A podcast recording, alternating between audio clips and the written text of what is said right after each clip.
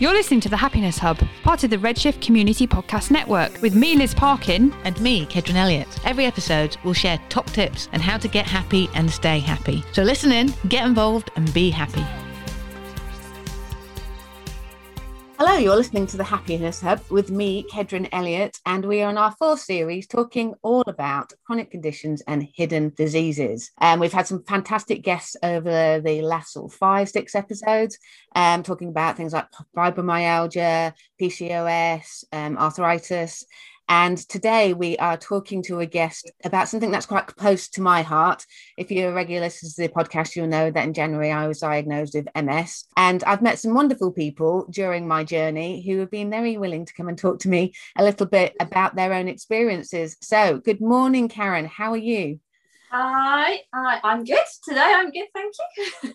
Fabulous. So thank you for joining me today. We met virtually. Well, actually, this is the first time we've met virtually over Zoom, but we have spoken before through our mutual friend Liz, who usually hosts the podcast with me. And um, this is something that happened to me and probably happened to you as well. When when I was first diagnosed, lots of people said, I know somebody or I've got a family member who's got MS and they're willing to talk to you about um, any questions that you've got. Because I think we found during the podcast when we've spoken to people that's one of the things that's really helped them to get to grips with their own conditions about talking to somebody who completely gets it.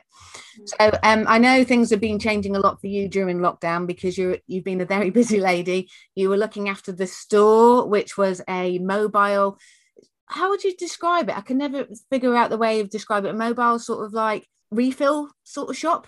Is that right? Yeah. It was like a plastic free it was a plastic free shop um, so uh, groceries, toiletries, like household items, but all without uh, plastic packaging. That was the, the basically the idea behind it. So so yes, we we set that up back in 2019, but unfortunately, MS reared it pain in the bum head, and I was uh, unfortunately unable to carry on with it. Um, so we handed over to a lovely lady called Hannah back in August last year. So that was that one.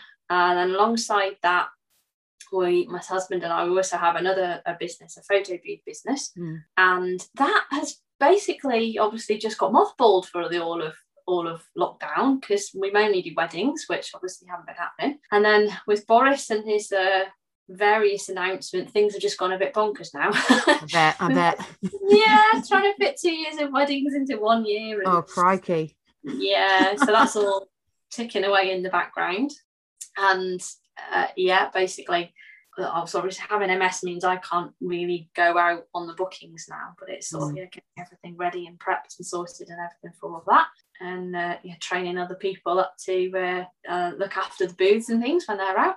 And because I've sort of realised that, well, I'm sure we'll come on to this, but there are certain things that are MS friendly and certain things that aren't MS friendly because you never really quite know what you're going to wake up to in the morning, whether or not it'll be the pain or the fatigue or you'll be absolutely fine. But doing the photo booths, it's it's hard and it's it's difficult. It's difficult managing it um, alongside MS because obviously it's very time bound in terms of we have a booking on this specific date at this specific time and everything has to be ready and because i'm a perfectionist everything has to be mm. absolutely spot on mm-hmm.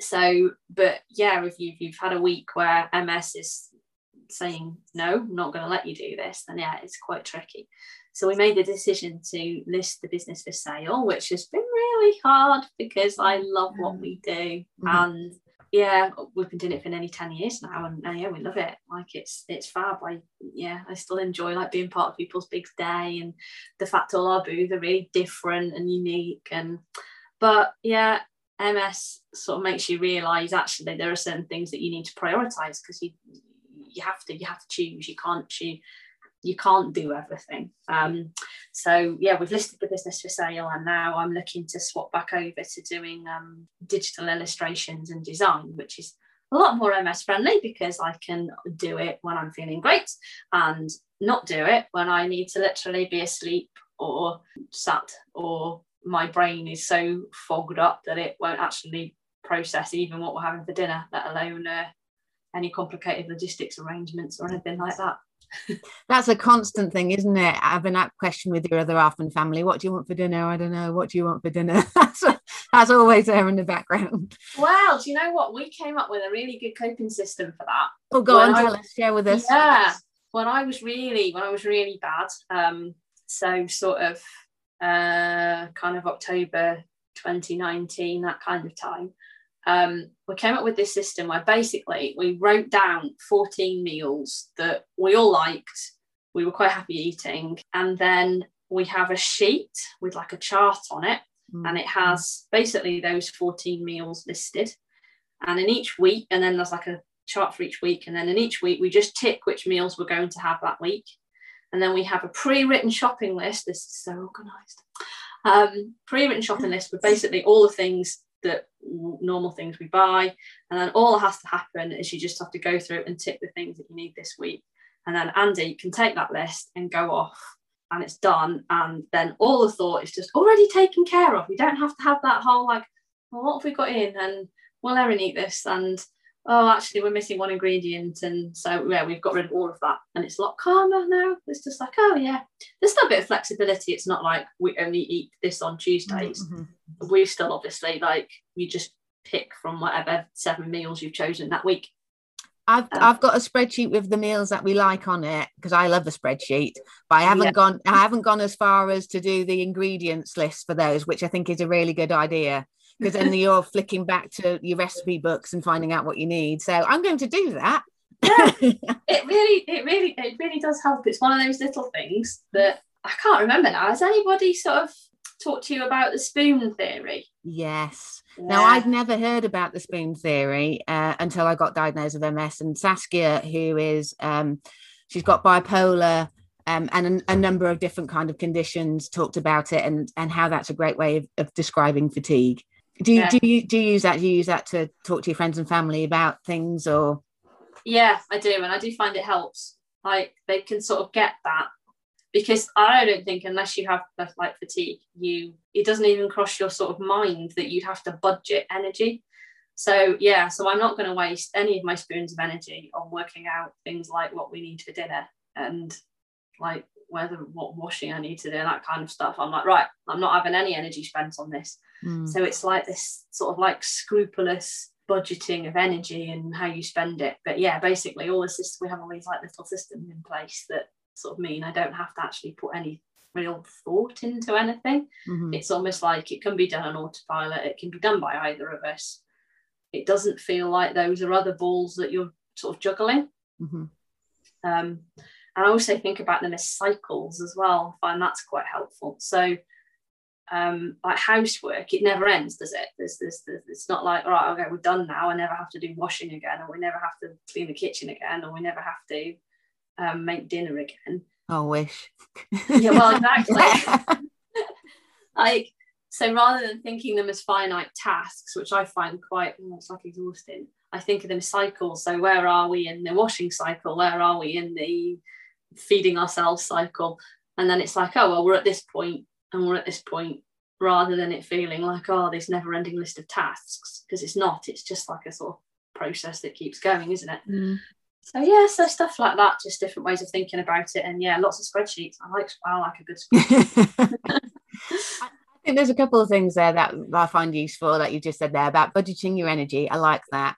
And yeah, I think sometimes when you feel like that you've got household tasks that are never ending, it just puts you off because you're like, what's the point of Yeah. cleaning or hoovering the stairs? Because my stepdaughter's only going to come up there as soon as she gets home and drag all, all sorts of stuff up there. But that cycle thing, that that helps you manage it. And what we found actually speaking to quite a lot of people who've got various different conditions, they're so creative with the ways that they manage their symptoms and things that they do to help them make their lives a lot easier.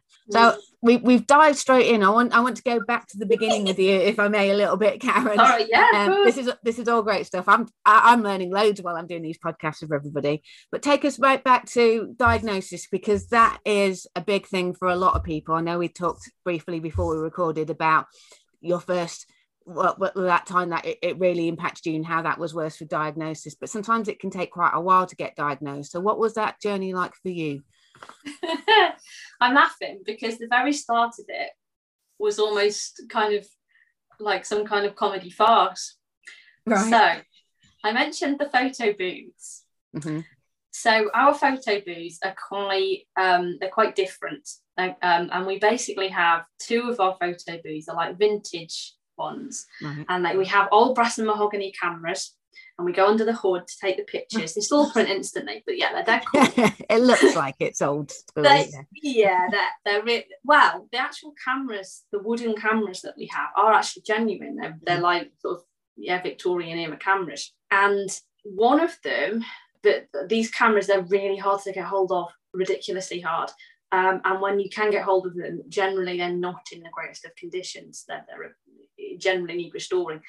So we had one of them, and it basically needed the piece of wood on it replacing, but it needed matching in to the original mahogany. Now, slight science lesson mahogany in the Victorian era was cured, it wasn't stained. They didn't really have what we have was stained, like wood stains now. And they used to um, they used to cure it with a chemical called potassium dichromate, which is not nice stuff. Oh, it doesn't sound very nice now. No, it's pretty grim. I had to have a, I think I had to have a police check to, to get hold of this stuff. So I had a police check, and I'm like proper petrified of using this chemical. Yes. I'm like, I literally had my mask on, my gloves on, full visor, the lot, just to stain this piece of wood. So I stained this piece of wood, and I was super careful. And then I got pins and needles in both my hands, um, which just didn't really go away and hasn't to date, to be honest. Um, so I'm like, oh, that's weird. So after about six weeks, I'm like, I've proper worked myself up into a frenzy about this now because I'm like, oh my God, I've like poisoned myself with this awful chemical. Like, what the hell have I done? Went to the doctors. It's like, I think I've poisoned myself. And he just looked at me as if to say, oh my God, what? what have you been Googling? yeah, he's just like, oh, it's one of those. To be fair to him, he was so patient with me. He went and looked it all up on a poisons database and came back and he was like, "Mm, yeah, you'd basically have had to have drunk the whole bottle. I'm like, oh, yeah, it's not that then. Then he's like, it's still not normal. And he stuck a pin in my legs and discovered that actually I had loads of numb patches where I couldn't feel, I couldn't really feel anything. I couldn't feel him putting the pin in anyway. But they were in funny places that you wouldn't really realise. Um, like sort of upper thighs and stuff. Had you not like- noticed the numbness before then? Was that something you weren't conscious of? I had, but you know when you just like dismiss Ignore it. Hmm. Yeah. I'd had it- Denial. My last Yeah. yeah, I spoke to her about. She says denial is how I cope with the most of it. Uh, it was stuff like it was all stuff you could just dismiss. So, for example, I got numb patch on the end of two of my fingers, and I just put it down to the fact that I've been like overusing the scissors because I've been doing I can't remember what it was I've been doing, but I've been doing something like quite intricate. I was like, oh, I've just yeah, just overused the scissors, and I'd get it, I'd get pins and needles all over my scalp and numb patches there, but he just like, oh, I've just have the hair tied up too tight, or Yeah, you're I've- using it away, don't you? Yeah. yeah, you'd feel a bit of a plonker, I think, like going to the doctors going, I've got this minute little numb patch on my little finger, and you'd just be a bit like, not going for that. And you don't, I just don't think you really realise that that had been happening for years, but you, it wasn't so severe that you'd think. But then when it got to the point where I, you know, pins and needles in my hands and it hadn't gone away, yeah. um, I was like, well, I better go and get this checked out. Especially, and I'd worked myself into a frenzy thinking that I'd managed to poison myself with Victorian chemistry. you do. As you do, yeah. yeah. So, and to be fair, the doctor was was was pretty straight with me. He sort of basically said, "Well, it's going to be one of two things. It's either going to be MS, but there is a chance it that it could be brain tumor because that does God. cause similar things." Yeah. Mm. So then you get referred, and there's loads of scans and a lumbar puncture and Mm. months and months and months of different tests. At which point nobody seemed to be panicking, so I'd sort of presumed it wasn't the it wasn't the brain tumor. I kind of figured that that tends to light a fire under people. Yeah. Um, my dad was currently having um, at that point he was having treatment for cancer, and there's sort of two things I suppose worth noting. One is that stress is a massive trigger for me Mhm. in terms of making my symptoms worse and it was it, it was obvious looking back that the sort of stresses of my dad's undergoing that treatment even though i wouldn't have said i was particularly like stressed and het up about it because my dad's he's super chilled i'd have a lot he's a, quite an inspiration to me he's just like mm, what will be will be and it was evidently horrific for him but he was still like so like cheerful throughout the whole thing Mhm. outwardly anyway. But the stress of that evidently had, had sort of triggered going to the sort of these set of symptoms off. But also, it was interesting to note just how quickly things act when you're diagnosed with cancer, and when if they even think that you've got cancer, it's it's literally like you're almost in the next day kind of thing. Mhm. So we'd sort of on one we kind of realised actually, yeah, it, it, it- chances are it's not that. So by the time you finally get your diagnosis, which is almost a year after you first kind of raise it with anybody, um, because they have to see if actually things are appearing. I think I think they have to see it over time. Yeah.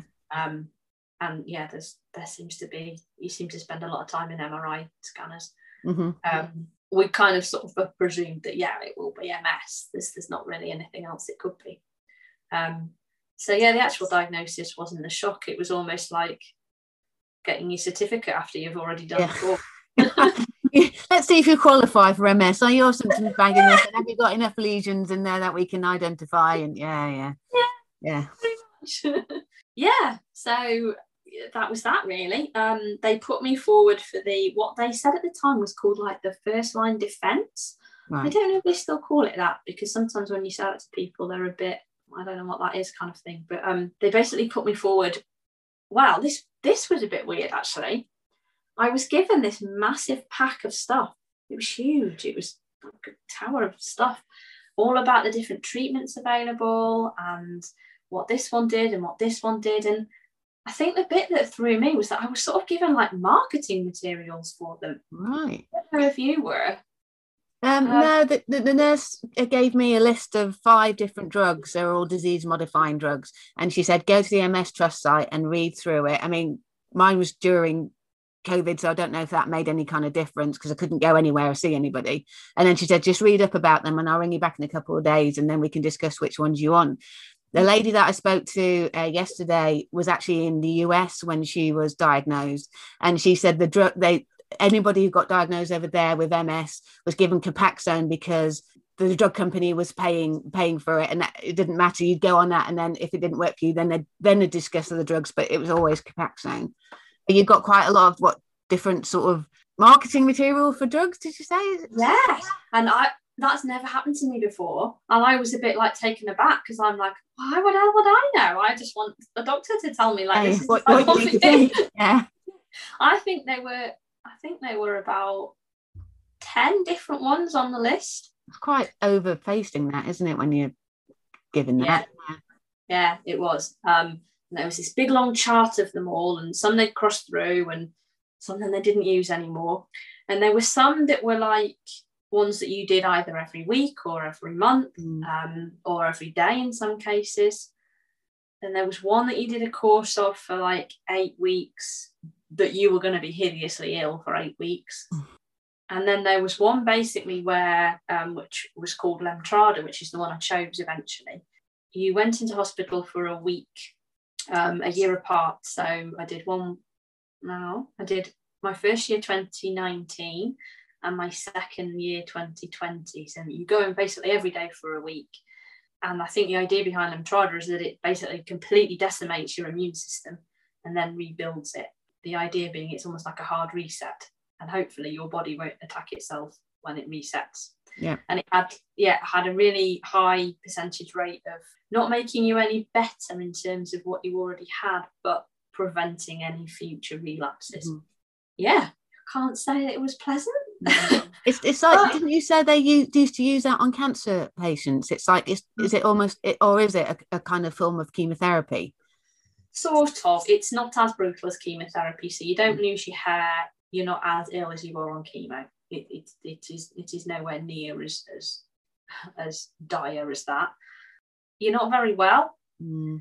or at least I wasn't. Um, I got I well I was sick quite a bit, but I think mostly because it sort of triggered like really bad migraines in me for a good few weeks after.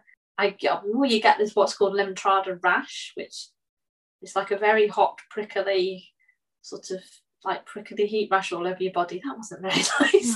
Um, it goes it goes pretty quickly. Um, but generally you feel like you've got the flu. You just yeah you're completely wiped out, and you are for quite a while afterwards. mm. Um, but you but afterwards, yeah, actually, it does give you a degree of peace of mind in that the relapses I've had, at least then haven't like they've been almost kind of what I thought I think they call like quasi relapses. They haven't presented any significant like new symptoms. Because I think what I was really worried about was that right at this moment in time, I'm okay. Like I can pretty much do everything. Yeah, there's the there's the pain and the fatigue, but I've still got the use of my legs. I can still see. I can still hear. And these are all things that MS can can get. Basically, multiple sclerosis is so basically you over around your nerves. You and obviously you'll know this, but um, for anyone else that doesn't quite understand like how it works, is basically around your nerves you have uh, like a coating on them called a myelin sheath. Mm-hmm. And um, MS basically erodes of that that myelin sheath away. But your symptoms depend on obviously where that erosion is taking place. And when you have an MRI scan, it shows up as like white patches or lesions, like on your on your on your brain and I think on the spinal column as well. Mm-hmm. And obviously if it happens to be in the place that controls your hearing, then, then that can be an issue. If it happens to be in the place that controls your eyes, then that can be an issue. Similarly with your mobility. And where what worried me was that, okay, what happens if you have another relapse and it's in it, it's in one of those areas mm-hmm. that then does cause you even more significant problems. So that was kind of why I chose that treatment really, was because it's like gives you that peace of mind to say, right, okay, yes, it's you prefer not to have it, but at least in this form it's capable with whereas it, it could be a very different picture mm-hmm. um, and it, it, could be a very different story. And, and, if you don't know that in the future that that's a lot more i think that's a lot more scary if that makes sense. Yeah um thinking about it um nichola who i interviewed yesterday i think she had that treatment as well and she had two doses of it. They'd started her on Copaxone, which i'm on and then there was a one where you go in like uh, uh, is it six monthly for like an intravenous uh, mm. infusion of the drug? And then she she went and had the lemtrada and she had two doses of it and she said yes she was very very poorly afterwards because her mobility is is really um has degraded quite quite quickly. And also she had a problem with her sight and which is quite a common symptom isn't it of ms but so how how did how are your symptoms? So you had your diagnosis of your t- tingling in your hands and things. So how are your symptoms leading up to going having that deciding on that treatment for lemtrada? Had it uh, uh, gotten worse and yeah so over the year of, of being diagnosed the tingling well the tingling never went away. That's one of the things I sort of deal with on a daily basis. Um you still have that now as well. Yeah in my fingers which which gets worse at times. So sometimes I really struggle with fingers. Makes me quite difficult to get hold of because I can't do things on my phone or on a keyboard if my fingers are really bad. Right. So I tend to like store all my messages up and then have to remember to go back and write reply to them things. Um, I have it in my feet as well, which is uncomfortable but not dreadful. But the worst thing for me is that the pins and needles, I get it all over when I have to go through temperature changes. So when it's sort of like a constant temperature and it's like this time of year, it's okay. But um, winter going from central heating outside and, and vice versa that's quite tricky. But the worst thing is bathing and showering because obviously you, you go through quite a, even if you have the water cool or lukewarm or whatever you're still going through that temperature change. Mm-hmm. so i get like instant pins and needles all over which is horribly painful. Yeah, um it lasts pleasant no mm. it lasts about an hour and a half to two hours. Then when you're trying to explain time to be dealing with that. Yeah. Yeah. Sort of have to crack on and ignore it. But um having a shower is it feels like a short a chore. That sounds terrible, doesn't it? But, and obviously it sounds, it sounds like torture. Not not yeah. just a chore. it sounds like torture. it is, it's not pleasant. And that's probably the very worst thing I think is just yeah, that uh yeah, it's pain it's an absolute pain. And I have to like we've had to adapt the bathroom and things like that so that I can sit down because um if it gets bad, it's like you know when you've sat on your legs for like too mm. long. It's that that that kind of pain. It's like yeah. So as long as I've got the ability to sort of like yeah, if my legs stop working completely, sit down and things like that. But yeah, that's a bit of a pain. So yeah, mostly it's like the sort of sensory things. I do get like my vision. It gets sort of almost like you've got water filling up in your eyes. and I my hearing flicks in and out, but not all the time, and it's usually only in one ear. So yeah, it's all kind of copable with, but yeah, there there there are there are certainly a lot more severe symptoms than I experience. So mm. I, I usually most of the time I consider myself pretty lucky really. I well really lucky. Um, a it wasn't a brain tumor, and B actually what I've got at the minute is pretty capable with, and it, look, it looks like the Lemtrada has has been successful in terms of nothing's happened particularly since in terms of new new lesions and things. So yeah, but it's um it's a pretty full on treatment. I think it probably would have felt worse than it did had my dad literally not just been through chemo. Yeah, yeah. And I think you, you kind of you, you you witness firsthand just how brutal that is. I think anything by comparison to that sort of seems pales into significance. Yeah, yeah. you see some things. Yeah. Um, do, do you take any medication for for your MS now? Uh, some, mostly painkillers. The I've had periods of like vertigo with it. Oh, that was fun. Um, that tends to come and go. It's nowhere near as bad as periods I've had in the past, but um, the drugs they can give you for that are horrible. I don't know what it was about me that reacted badly to these drugs, but I don't think I slept for four days. Oh God, they were terrible. So I don't take those on that side. Although unfortunately, one of the side effects of the big treatment that I had um, was problems with your thyroid, yeah. which might come to pass, might not. It runs in our family, so who knows? It could have been the fact that it was just genetic. It could have been the fact that the treatment finally uh, nuked my thyroid enough and it gave up. So I have to take.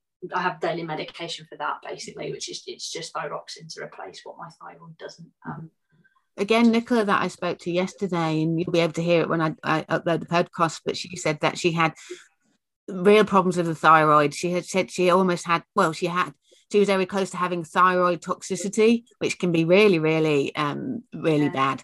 So she she experienced something similar to that, and whether that was connected or not. I mean, there's all these not contra- um, things like the lady that I spoke to who had bipolar. She takes quite a lot of medication for that, but then that caused her diabetes, and it caused her to have um, ulcerative colitis. So you know there's all sorts of things. And, and and another thing i've talked quite a bit about on ms not too much detail is digestive issues and toilet issues that kind of come along with ms as well.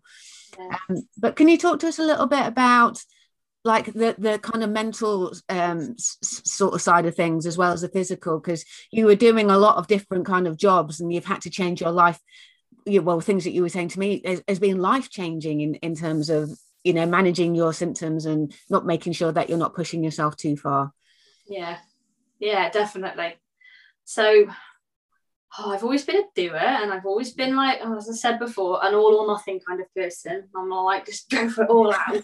And yeah I'm also one of these people that if you say you can't do something that's like a red rag to a bull and I'm like of course I'm going to do it. You do it yeah so yeah, when I was sort of first diagnosed with MS, my, my mindset was very much, well, I'm just going to pretty much ignore this and crack on and still do everything I want to do and way too much usually. Mm. um, and of course I can cope with this. I'm Wonder Woman, don't you know? Um, I always used to be want to be Wonder Woman. We used to watch it when I was a kid. I'm not wearing those spangly pants though. That's a bit too far.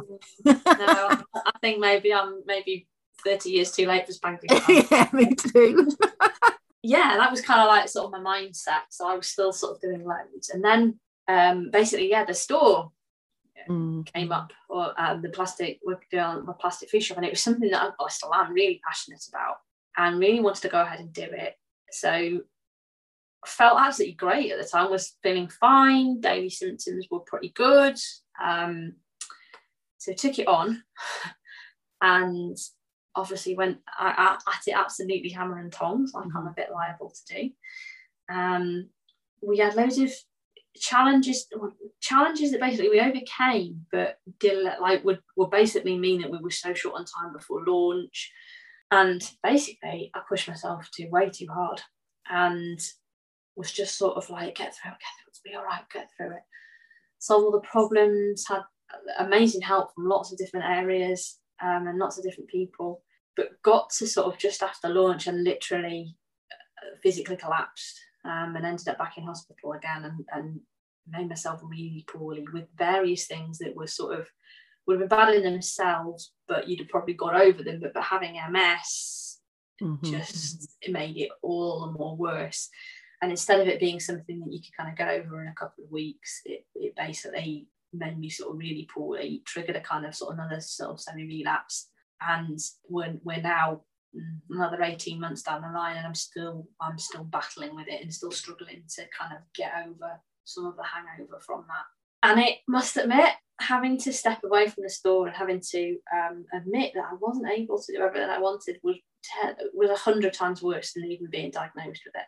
That's a reality, isn't it? Because sometimes when you're diagnosed, it just kind of doesn't sink in. And because MS is so different for everybody, you're like, ah, you know, I'll just be able to get on with it. Yeah. It'll be fine. Yeah. Yeah, and I think because up to that point, I'd not had anything seriously wrong with me that you Mhm. hadn't like got over in a couple of weeks. And it's like, oh yeah, you've got a cold or you've got the flu, but you'll be fine in a few weeks.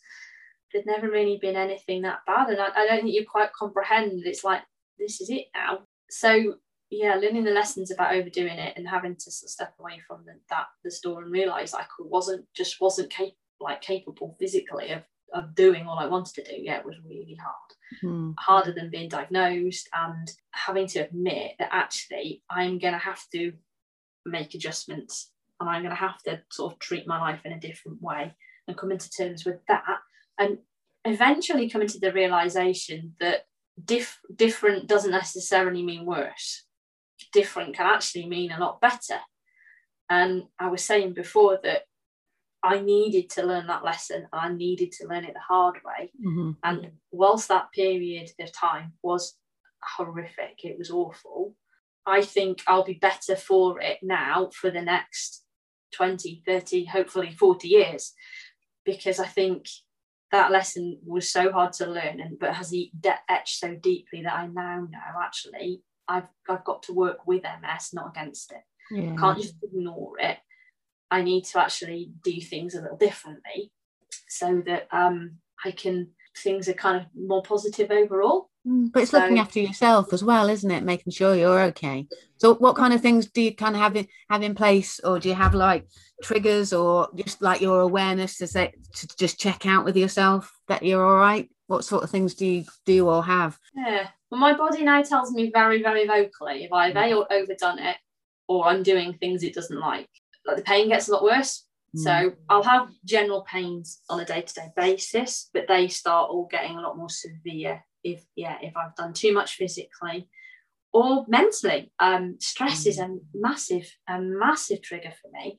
And that oh, it's a hard one. You get a bit frustrated trying to explain it to people because oh everyone doesn't like stress.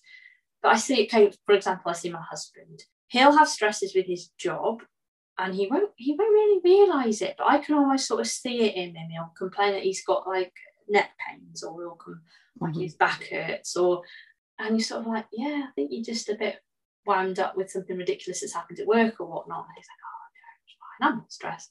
I don't think you quite realise it, but in my case, my body starts telling me, yeah, really quite loudly. I'll get sort of like stabbing pains in my arms and in my legs. I'll get like things something that sort of feels like cramp, but it lasts quite a bit longer. That kind of thing. Yeah, the pins and needles comes on. Um, so yeah, if I know that I've been thinking about something that's yeah quite emotionally taxing or quite stressful, then yeah, it's like, what are you doing? no, I'm not having this. Similarly, I found quite recently that um, and this has been a really interesting ride, but I found that yeah, if I eat the wrong things, then my body starts telling me that quite vocally as well. Mhm. Um, yeah, so it's um, I know quite quickly, and I know then that I need to do something about it fairly quickly. So try and remove the cause of the stress. Yeah. Um, I've also tried to work quite hardly with building like resilience to stress because I kind of think life isn't stress free. You you can't some stresses you'll never be able to Mhm. just remove. I mean, I've I've got a daughter, as amazing as she is. That's kind of what you sign up for when you sign up for kids, isn't it? Really, it's like this is going to be it now until she's probably at least thirty, and even then she'll probably still cause me stresses. um, so yeah learning about yeah just yeah simple stuff that it's nothing major but yeah learning sort of how to switch off and, and and just relax and take the good and the bad and just that it'll all be all right in the end like Mm. just these things will come they'll pass um so that kind of thing. Is that is that that resilience you talk about very much a mental thing about how you're kind of perceiving it? Because you talked uh, it just made me think about when you were talking about your dad and he was going through it and he was like well, it, what will be what will be?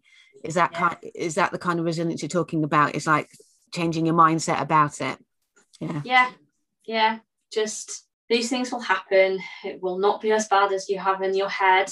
Mm-hmm. um yeah the worst case scenario is not the end of the world. So you don't need to be expending some of your precious spoons of energy on worrying about this. Something will happen. And oh, other things as well, like not second guessing people's subtext. Okay. I, I am a terrible one for like being terribly anxious that I've suddenly upset somebody. Uh-huh and they they haven't in really told me that there's a problem. I'm like, oh, but they they didn't say hello. Oh, I'm, oh, I'm just like, just stop. They haven't told you that there's a problem. You do not need to presume there is a problem until somebody specifically says that there is a mm-hmm. problem. Mm-hmm. So don't. So I can, I can completely relate to that. I'm always waiting for for somebody to fall out with me because I've done something and they haven't. Or if you say something to somebody and they're like, no what what are you talking about? And it's because you just build it up in your own head don't you? And like oh god they didn't do this and that means they're pissed off of me. And uh, because i didn't do that or that that and you're like oh god you can send yourself absolutely bonkers. Yeah and i and, and yeah i do. I still do it but i'm getting better at not doing it. Like yeah like this recognizing it isn't it? It's recognizing when you're doing it because sometimes it's like it just goes on you're like okay right stop it.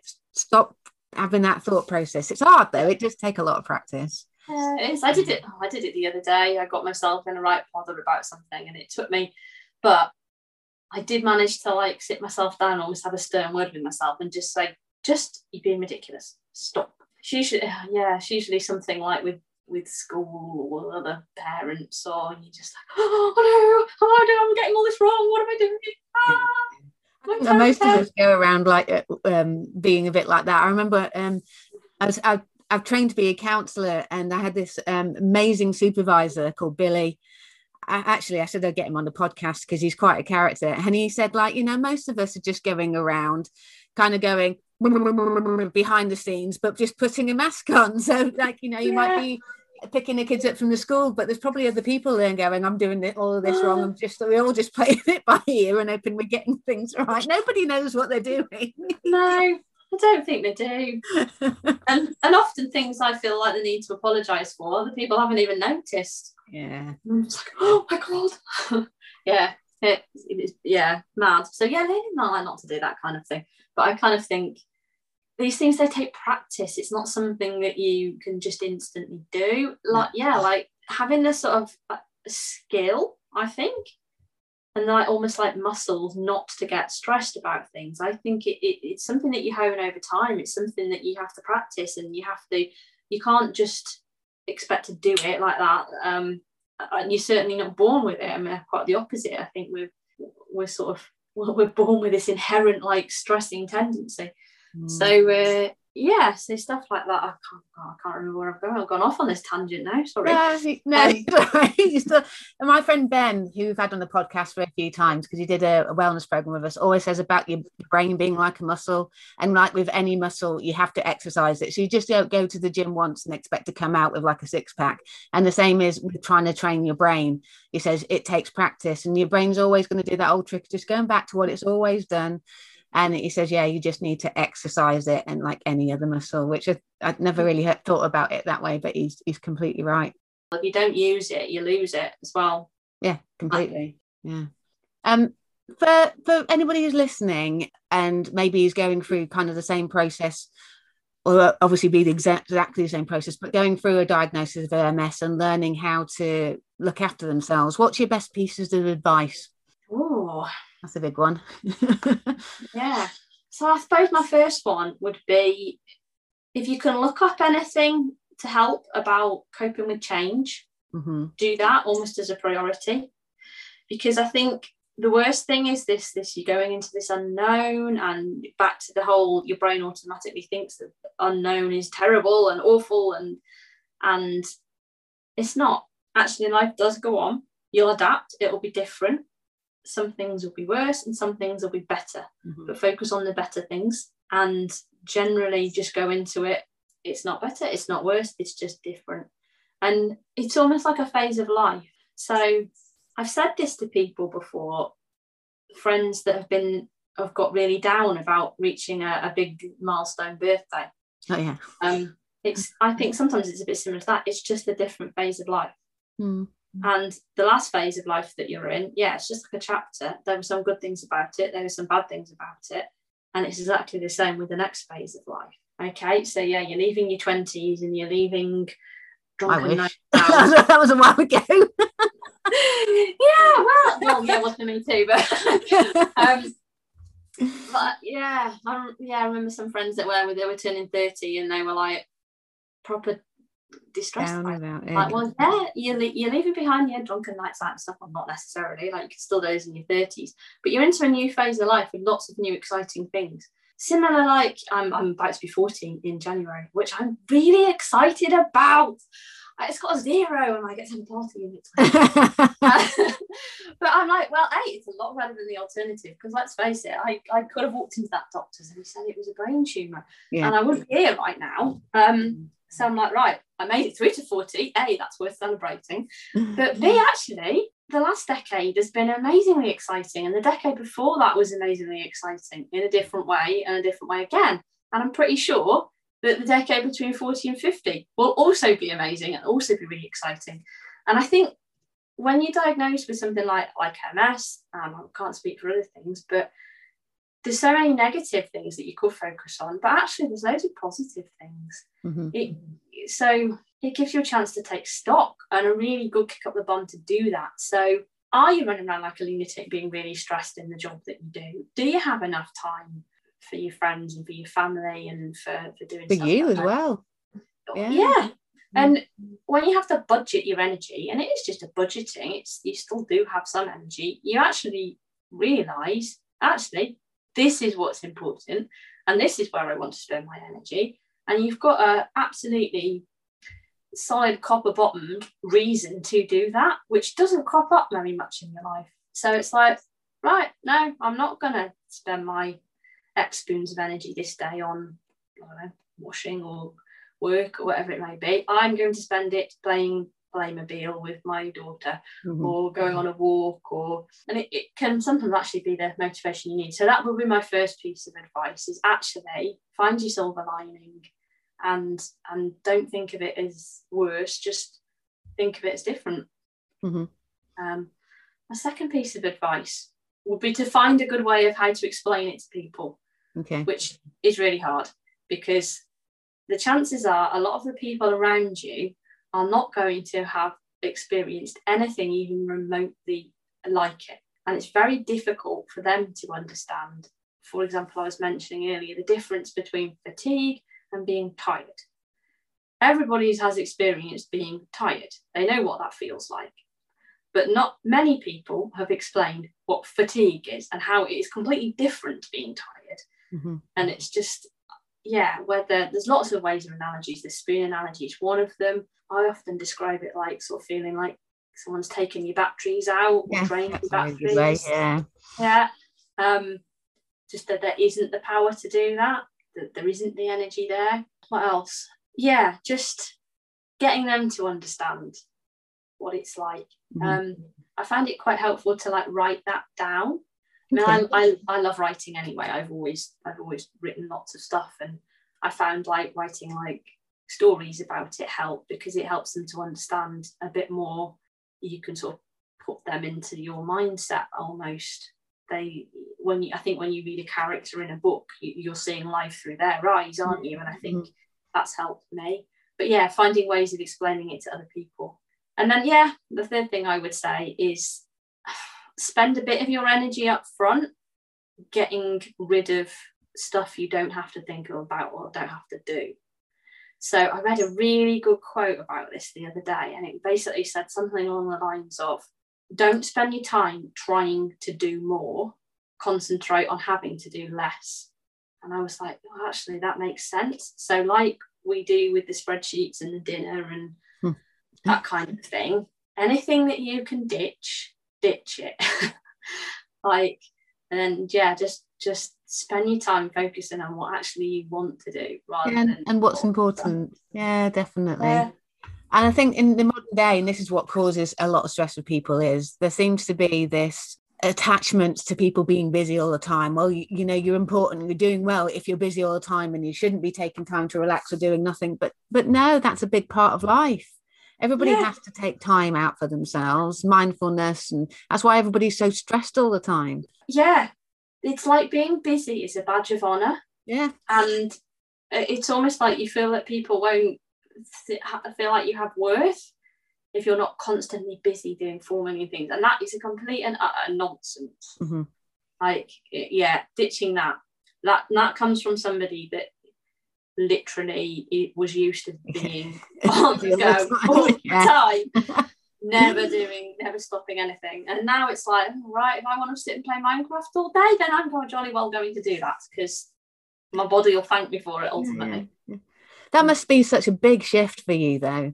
I mean, you sound when you're talking about it now, you sound all quite matter of fact about it, and it's like this is the way things are. But it, that's such a change in personality, isn't it?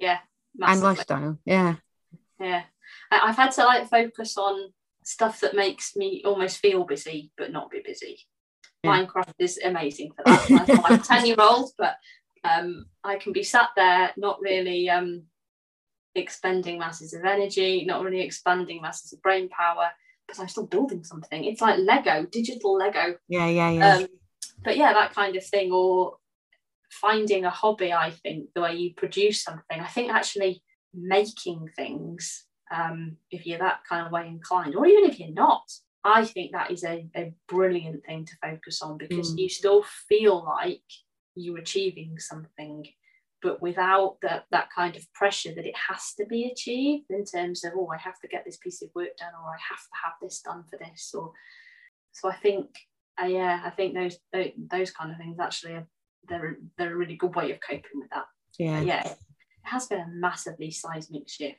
Mhm. like asking for help as well that was a big I bet. change So you're, probably, you're probably used to doing it all yourself, aren't you? Yeah. yeah but yeah But people generally do. I mean, there's a big stigma about that, about us, us British asking for people for help. But generally, people do want to help, don't they? You're not burdening somebody. If somebody is your true friend or loves you to bits, they're not going to be bothered about you asking them to help them. No, not in the slightest. And I think people don't often know what to do to help Hmm. in lots of situations, not just when you fall ill. For example, oh, I remember I remember going back to when when when I had Erin, and um, people weren't they're not quite sure what to do, like what is best to do.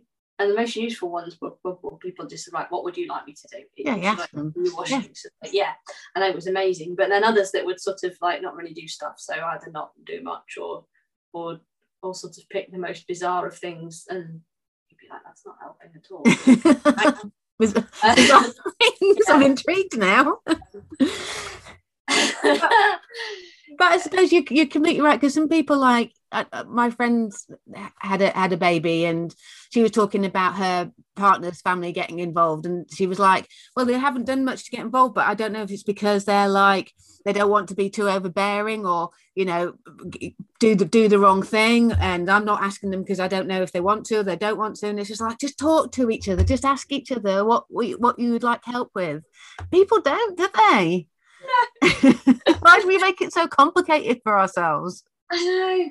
Well, I've I've realised that it's awkward. It's really awkward for people to help unless they have something very specific to help with. Yeah, So asking for sort of general help tends to be a bit frustrating for both sides, but asking for something very specific, it would really mm. help if you could do this, is it, it- yeah, it seems to be a lot better. I've kind of learned that lesson. So I think having MS, asking specific people for specific help with specific like things Mhm. works a lot better and, and feeling better about doing that and realizing that yeah that makes them feel better as well because yeah genuinely you want to do stuff Mm. And sometimes people don't need to need specific things from from people. Sometimes just being there, just knowing that somebody's there to call on, that might be all that they need.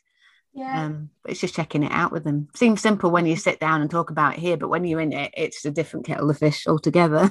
Where we're coming to the end of the podcast now, Karen. So thank you ever so much for for joining us. Really enjoyed talking to you today. Um, Okay. One thing we always do ask our guests is about what makes them happy. So we're halfway through 2021. Can you believe it's July already? What's what's been making you happy during the last sort of six months? Oh, sunshine. Yeah, Getting out and about and doing some more stuff. I've been enjoying getting back to doing some more exercise. That's been making me happy. hmm and doing fun stuff with my daughter. And all seeing her go through all her first year at school and oh how far they've come in a year. Hmm like yeah i love hearing about you know what they've been getting up to and the random games that they play. And that makes me happy hearing people being so happy that their weddings are going ahead Yeah. after we've dealt with so many phone calls about Oh, oh, my gosh, it's phone again and nice nice summer things Mm. barbecue and yeah, doing nice nice stuff with friends outside. yeah. Really doesn't keep raining. Well, yeah. I mean, I, I think the good weather always makes people feel better, is getting all that good vitamin D and being outside. When we did our first series of the podcast, and we just had random guests on because we didn't really know what, what we were doing, didn't have themes, and we everybody pretty much during that first um, series said that getting outside and being in nature, going for a walk, spending time outside with friends was was um, was a thing that made them happy. It's a common thing. Oh, that's what I do. Exercise with MS, it, for a lot of people, it can be really hard. It's like the whole just go for a run. Well, my core heats up to like the temperature of the sun if I overdo it. So I go for a walk every day. But what I've started doing is like I have my rucksack full of like bags of flour and bottles of water. So that that helps increase the intensity without making yeah, me feel like I'm about to die. I'm absolutely like rigorous about going on my walk each morning, partly because I know that if I keep on with my walk each day and I budget some of my spoons of energy on doing that, ultimately it increases the number of spoons of energy I have in a day. So it's almost like an investment. In my budgeting of energy, I budget some of it each day for doing that, like Mm. exercise, because ultimately that's what's going to increase my um, number of spoon allocation. I know sometimes it's hard getting out the door to do that sort of thing because you're tired, but when you do it, you do get more spoons back. So Yeah. yeah. Yeah. I love spoons.